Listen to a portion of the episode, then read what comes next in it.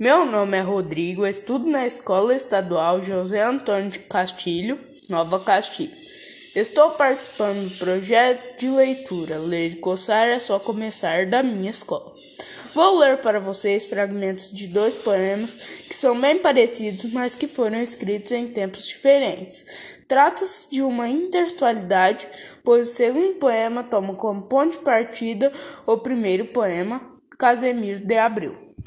O primeiro poema é Meus Oito Anos, escrito em 1858, do autor Casemiro de Abril.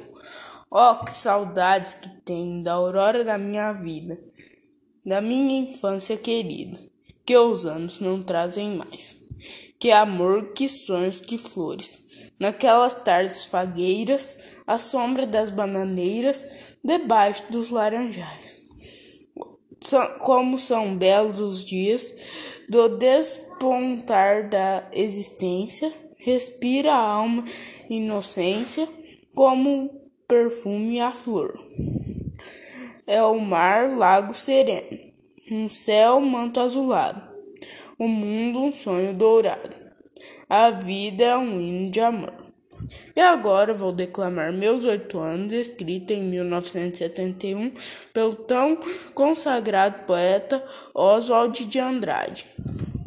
Oh, que saudades que tenho da aurora da minha vida, das horas da minha infância, que os anos não trazem mais naquele quintal de terra da rua de Santo Antônio, debaixo da bananeira, sem nenhum laranjais. Eu tinha doces visões do banho de Astro Rei.